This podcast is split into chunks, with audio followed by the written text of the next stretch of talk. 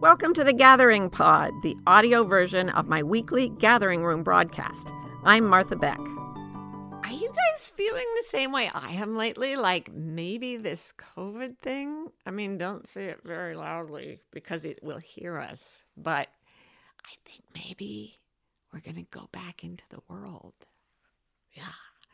And something something strange is happening. I don't know if it's a combination of springtime and the pandemic looking like it may end and people traveling again, but suddenly uh, all the people in my life are interacting differently and i had this overwhelming urge to spring clean which i think i've been talking about because it's go it's an ongoing process people it's like i can't rest until everything is totally scoured out and there's a feeling of renewal and freshness. And I know our Australian friends and others in the Southern Hemisphere are experiencing autumn right now. South Africa, uh, South America, you're getting those beautiful autumn vibes. But that too has a kind of newness and freshness to it. The, the spring equinox and the autumn equinox are the two times of turning like the summer is when it's high summer, and winter is when it's dead of winter.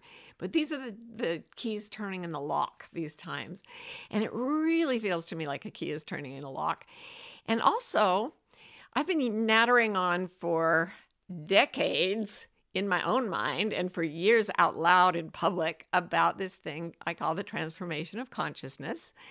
And I think you guys are mostly repeat customers. I don't think you'd be here if you didn't share with me at least a little bit this feeling that something's going to happen to humans in our lifetime and it's going to be something unprecedented and something good. It's like humans 2.0 something's going to happen and for that to happen the the pandemic and the political upheavals and all the things that have the, the racial reckoning we've had every, in America a number of things have happened all over the glo- globe in the last couple of years that have cracked and shaken and broken the system, you know, the system that we made out of our insanity. it's the best job we could do, but it's pretty insane. As Eckhart Tolle says, it killed over 100 million. We killed over 100 million of each other in the 20th century alone. So that's not really sane, and it's certainly not benevolent. And it had to go. And in the last little while, people of power and influence have reached out to me and said, okay, it's now, isn't it? What what are we doing? Like people I've never met before. It's really odd. And and other people I'll meet with groups of, of folks and I'll say, here's the thing I just thought of. And three people will say, I I also just thought of that. And uh, sometimes in the same words. And it's I don't believe that that's because of it's I guess it's partly environmental factors working on similar people, but I think it's really because at the level of our true being, we are continue we are a field of energy continuous each of us with the entire universe and with one another. And that commonality the more you like crack away at the illusions the world has given you the more you feel this the soul coming online and it's united with all of us. Like we're it's just one soul coming online. Like this is the austere version of quantum mechanics. We are one energetic wave function from one end of the universe to the other and we're all just eddies in the in the great sea of being. And i think it's it's actually coming to pass and some of the worst of the breaking i mean maybe there will be waves of it but this is the first time since the pandemic and i wonder if you feel this too. The first time since the pandemic started where it feels like the breaking the shattering has happened and now the springtime is coming. The the change is coming. It, it, we've been in dead of winter and now something's coming. And i've found myself thinking over and over in my mind about a certain song.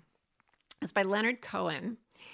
And uh, leonard cohen introduced to me by my fabulous partner rowie rowan mangan the gracious badger I'd never heard Lo- oh, Leonard Cohen. She says, Don't you love Leonard Cohen? I was like, Who's that? And she was like, Really? You don't know who Leonard Cohen is? And I was like, Yeah, where I was raised, classical music was God's music and everything else was Satan's music. So I've never heard anything. So she played me some Leonard Cohen, and I could see why it never made it to Mormon country because it is spiritually unsettling music uh, and poetry. Leonard Cohen actually didn't want to be a singer. He wanted to be a novelist and a poet. And he kept writing novels and poetry that didn't go very far until he put them to music and sang them. And he didn't even really have a, much of a voice, even in his youth. By the time he went on tour for the last time, because he needed the money in his 80s, he was kind of a croaky old dude. A very elegant, very magnificent croaky old dude but croaky nevertheless. So very unusual for a popular singer to to make it in the way he did when he wasn't even trying and he didn't fit the mold at all. And the songs that he would write were prayers. You know, he came from Jewish tradition, um, where a lot of a lot of songs are prayers, and a lot of prayers are songs. Pretty like everything can be sung um, beautifully. All the prayers and rituals have this gorgeous music. One of my friends from Harvard um, went back to his hometown after Harvard and became a cantor at his local synagogue. He had a voice like an angel, and I'd hear him singing, and it would make me weep sometimes. So that's where Leonard Cohen's coming from, that culture. He was very happy to cherry pick from any spiritual tradition. So there's lots of Christianity in his in his poetry. There's lots of he went and became a Zen monk for a while. So like most of us here on the gathering room, he was a peripatetic spiritual seeker. And he wrote from that place. And he was writing, I think, he was writing to the transformation, but I don't, I think he knew it wouldn't happen during his lifetime. Uh, that if you read his whole body of poetry, that kind of comes across. But he was always feeling toward this transformation in a way that I think we're all feeling toward it too. And he used to spend like a year writing a single song and his songs did not fit the the norm of popular songs. It wasn't three and a half minutes with two verses and a bridge and then a chorus. You know, it was like the song Hallelujah, which if you don't know Leonard Cohen wrote it, go listen to it. It's like a classic and it's so beautiful. But mostly people only sing the first few verses because it's really, really long and it goes through some weird spiritual alleyways and most people sing the beginning which is very depressing. It's like um, i've seen your flag on the marble arch. Love is not a victory march. It's a cold and it's a broken hallelujah. And that's where it ends when most people do covers of this song. But if you sing all the way to the end it's a song about somebody struggling to find himself spiritually in a human existence. And it, the last words are and even though it all went wrong, I'll stand before the Lord of song with nothing on my tongue but hallelujah. It's a song of triumph and rejoicing and, and resurrection and redemption. So, this song that I I know this is sort of a, an unusual gathering room topic, but I want to use one of his songs as a kind of text for what's happening right now.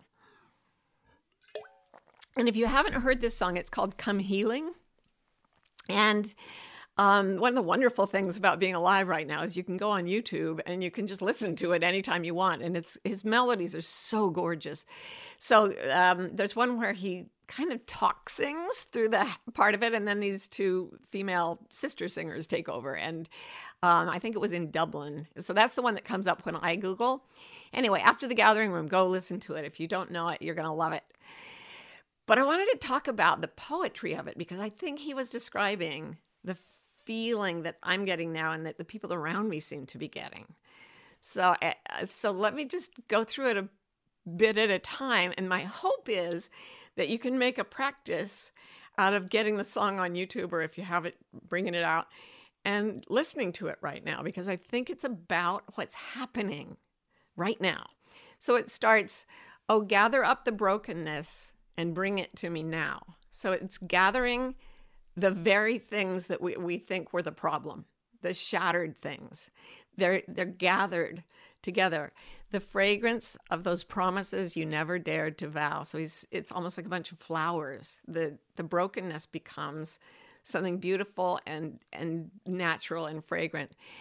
The splinters that you carried, the cross you left behind, come healing of the body, come healing of the mind. So think about the splinters you carry from this pandemic and from everything else that's gone before it and from your own personal life, from being nailed to various crosses. like, what have you sacrificed and what's been taken from you? what broke you on a cross and left you still alive and having to deal with that and needing now to get off the cross and heal. The cross you left behind. We're leaving that you know our our whole epoch has been especially in the western world has been soaked in this sort of christian ideal of sacrificing yourself. And then because of your deep suffering and brokenness it fixes everybody else. And what he's saying is you leave that behind. That's that's a phase. Sorry to anybody i'm offending in in a religious sense but that's just how i feel. Um and then he says, Behold the gates of mercy in arbitrary space. You don't hear that in every pop song. And none of us deserving the cruelty or the grace. So the, the deep, deep, vicious cruelty of this life that so many of us have suffered, especially like people in people of color, people who don't fit the the mold socially or you know anything that is turned against you this world is very cruel what's happening in ukraine is immeasurably cruel right now and nobody deserves it and yet nobody deserves the grace that comes either. It could come unbidden. The beauty of this world is completely free to us and it comes us unbidden. So then this is the, lo- uh, the line that i really really was listening to because some of you have been locked up pretty much alone and the rest of us have been detached from a lot of the people we love. So this lo- uh, next line is, "O solitude of longing, where love has been confined, come healing of the body, come healing of the mind." So think about the solitude of longing that you've experienced during the past two years when everything was falling apart around us and when so many of us had to stay apart from each other and let the healing come. Invite it. This whole thing is a prayer to bring the healing that is arriving right now. And the next lines I love Oh, see the darkness yielding that tore the light apart. Come healing of the reason, come healing of the heart. So, all the fear, all the sorrow, all the catastrophe, all the, the you know, the anguish that people all over the world have been feeling that tore the light apart, it's yielding. The darkness is yielding to the healing of the mind and the healing of the heart. And then he said, he gives us a little lesson. Oh, troubledness concealing an undivided love. So there's trouble in our heads, but there's an, and, and we feel separate, but the love that is us, that is within us, it's never broken, it's never divided. The heart beneath is teaching to the broken heart above. So here's the secret of enlightenment, you guys. We're all enlightened, we just don't see it yet. Your essence has always been perfect, has always been continuous with the divine. The apparent troubledness, the broken heart at the top, is what we think we are. But as it shatters and breaks away, the broken, the, the heart beneath teaches the heart above how to relax, how to let the light that is us shine through unimpeded. And then he talks about how nature does this. We don't have to do it because it happens by nature. And he says, Oh, longing of the branches to lift the little bud. These huge trees around me in Pennsylvania, some of them, huge trees, are exploding into flower.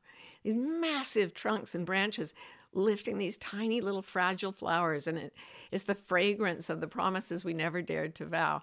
Longing of the branches to lift the little bud. Oh, longing of the arteries to purify the blood. What a strange concatenation of images is that? But what he's saying is every little fragile flower in you, the strongest things in the in nature are trying to lift it. You don't have to purify yourself. Your nature, your arteries, your body, your soul, it's all designed to purify you. It's all designed to fix you by itself. Just relax into it. Be bro- bring your brokenness. That's all you need to do. And then it finishes and let the heavens hear it, the penitential hymn.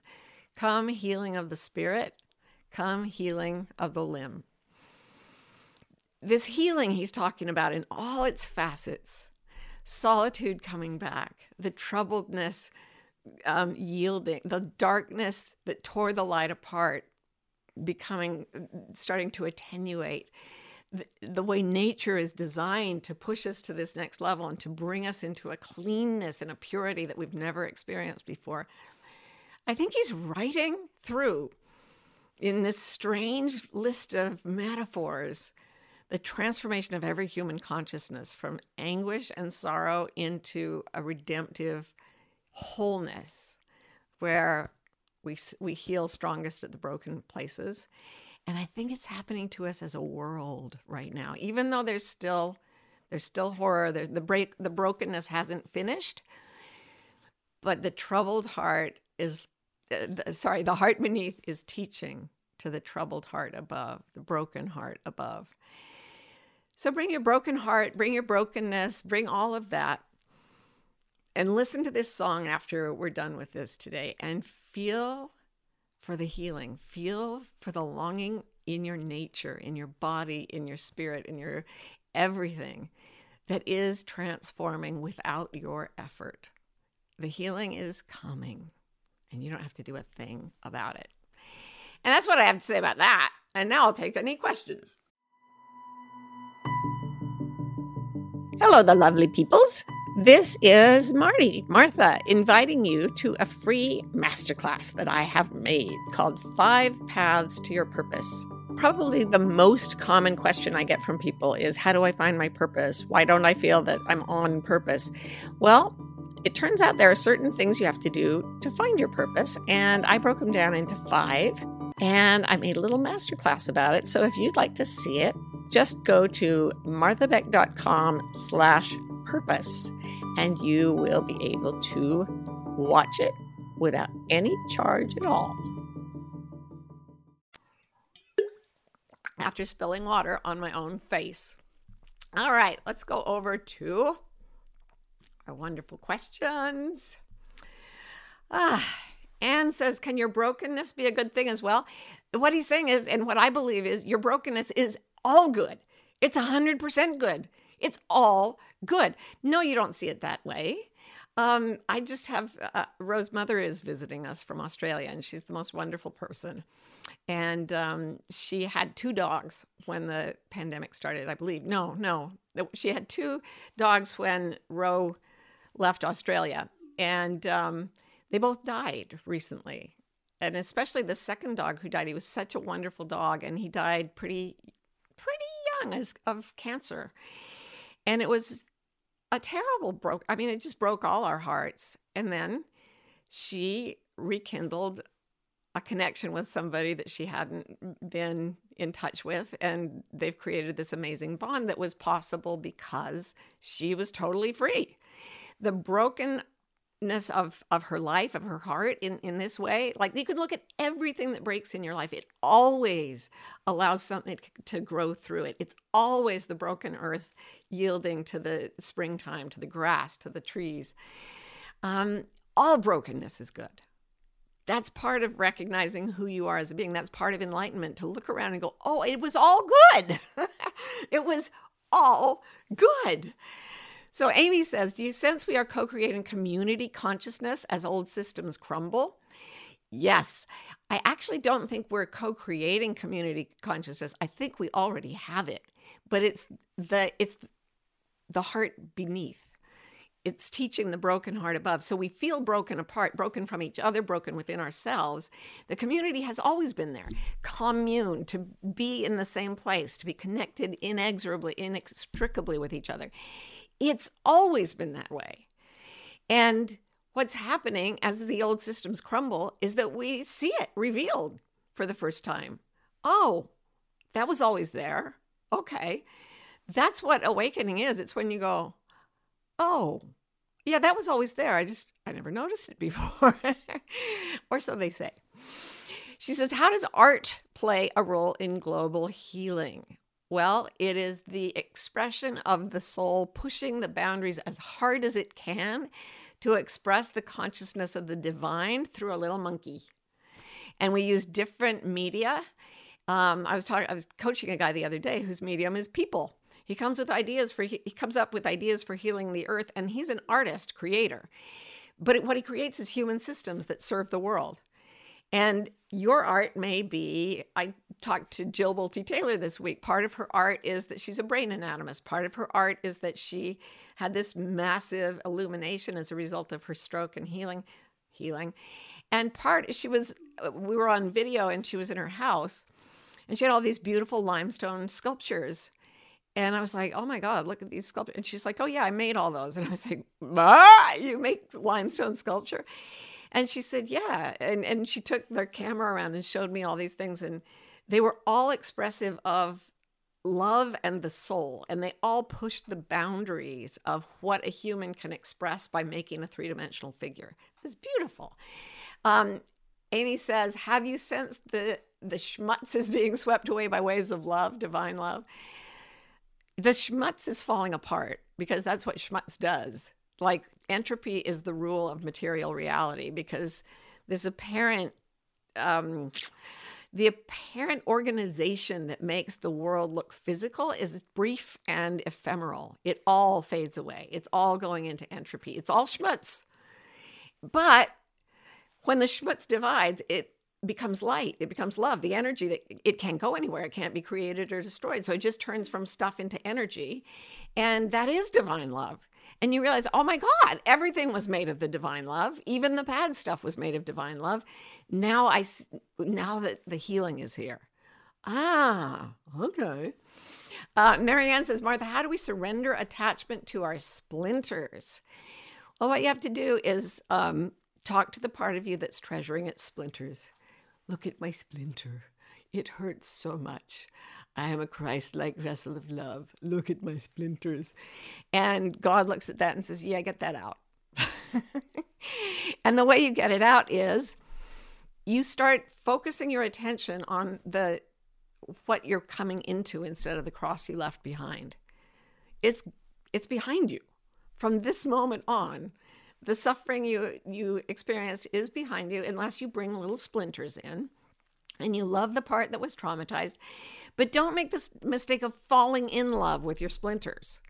Your splinters are there to be removed. They're the thing that it, it's great. You had the experience of brokenness. Now it's yielding to the light, but you need to remove little bits of it by saying, oh, yeah, that wasn't real. That wasn't real because that says that fear and pain are the ultimate.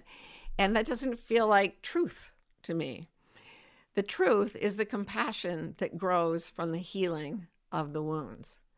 And when you get the splinter out, it's because you say, I prefer the story of the healing to the story of being broken. I get more out of it that way.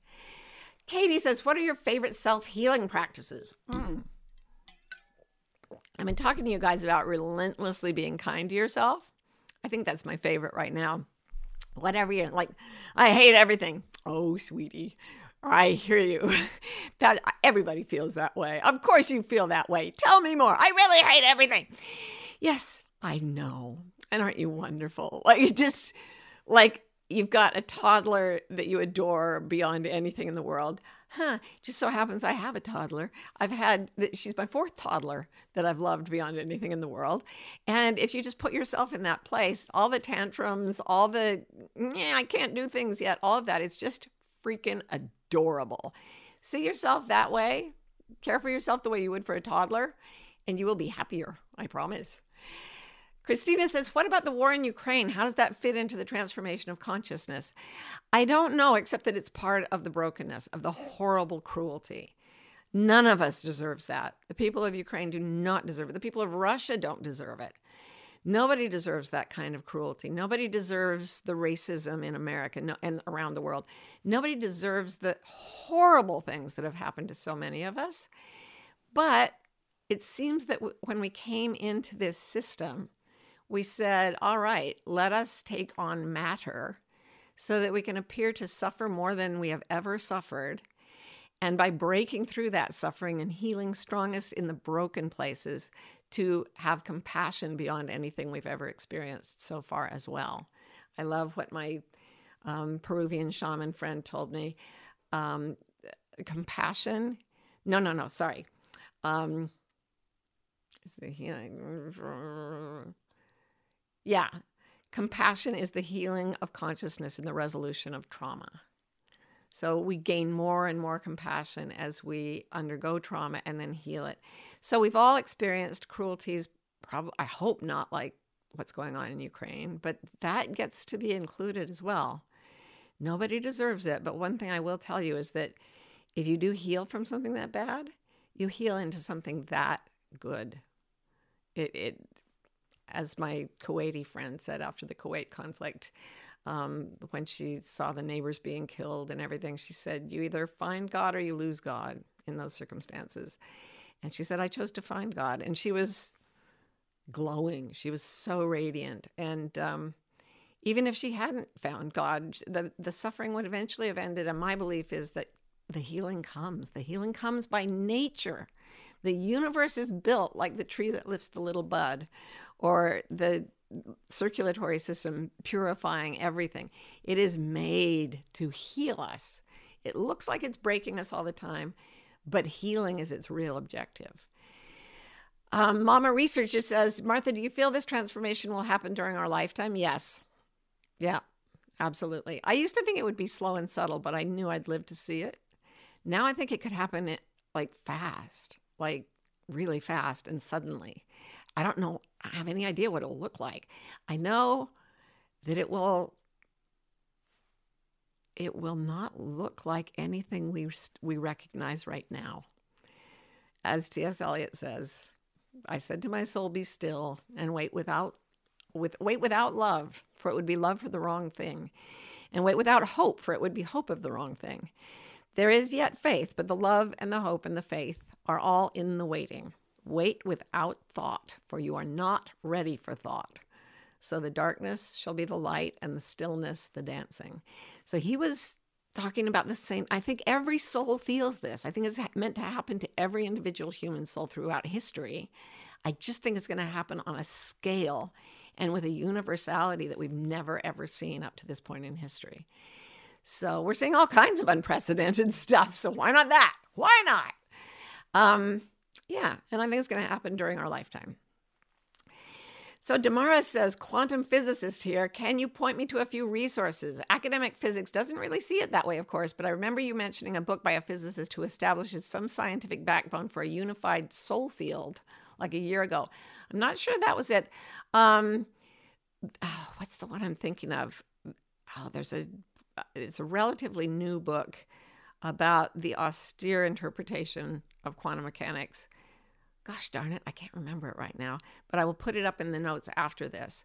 And if you really read, I mean, if you if you really look at some of the things that people like Wolfgang Pauli and um, and Einstein, what some of them said in their off times, there was a lot of mystery in those physicists. And I, I had a physicist come stay with me once, and I said, "Where is consciousness in these equations in the in the two slit experiment? Where what is it?"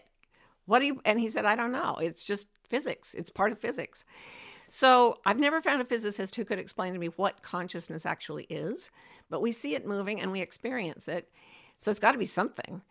And we we do know that we're all energy, so maybe consciousness is and consciousness and energy are intertwined. And um, I I will send up a list of the books that I have read that get me to that place. Some of them, like The Conscious Universe, are more statistical. Those are interesting. Anyway, I don't want to go on and on while everybody else is maybe not looking for physics books, but I will put them in the in the feed after this. So thank you, Damaris. Um, KM Jordan says, "Are we destined to be alone if we become enlightened?" Okay. Um, and then she says, because the more enlightened I become, the less I have in common with those around me. Here's the thing you won't be you won't be as connected to the monkey troop as you may have been in the past. You may lose friendships, you may lose relationships. They may feel like they have nothing for you. There's something when we do coaching that we call the elevator effect, where you decide to go up a floor. So you get into the elevator because you want a better view. And you say to the people on your floor, this thing goes up, let's go. And they say, why would we go up? No, no. And the elevator door closes and you're alone. And you're like, well, damn, all this self development and I'm alone? This is terrible. Oh, solitude of longing, where love has been confined.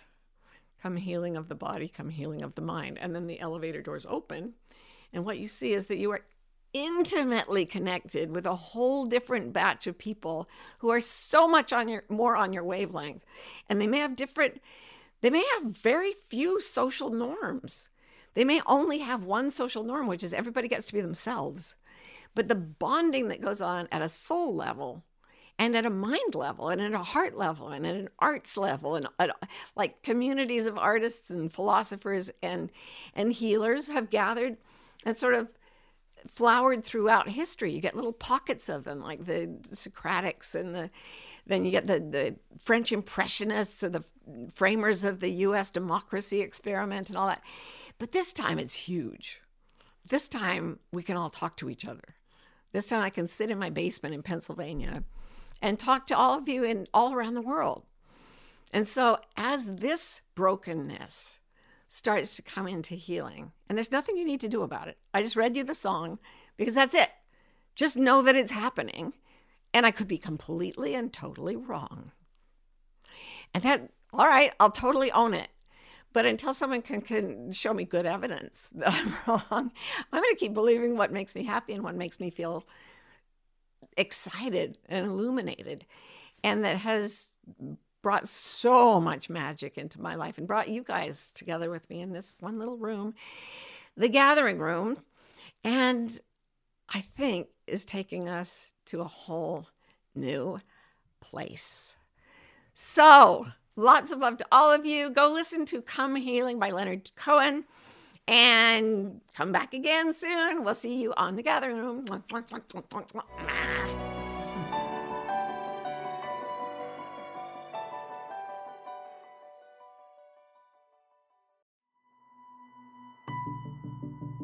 It's a bewildering moment to be alive. That's why Martha Beck, me, and Rowan Mangan, me, created Bewildered, the wildly successful podcast for people trying to figure it out. Most of us are trying to fit society's expectations about how we should live, which is stressful and confusing. On Bewildered, we look at topics like perfectionism, what it means to have enough, anxiety, and creativity to see where the culture may be pushing us all away from the lives that truly fulfill us. If you're bewildered, if you want to think and you love to laugh, come join us. Change, eh? Mm, it sure does keep happening. I feel like there's something that you, Martha Beck, have created that will help us understand how change affects us and how to manage it. Oh, by coincidence, now that you mention it, I have. It's called The Change Cycle. Mm. It's about four aspects of the whole process of change. And we've put the information together in one handy place so that the people can refer to it when they're going through change. And you know what else? We also made podcast episodes about each of the four squares in the cycle that are also on this new page that we've made for the peoples. Well, how remarkable is that? All right, you can find out all about the change cycle at marthabeck.com slash change.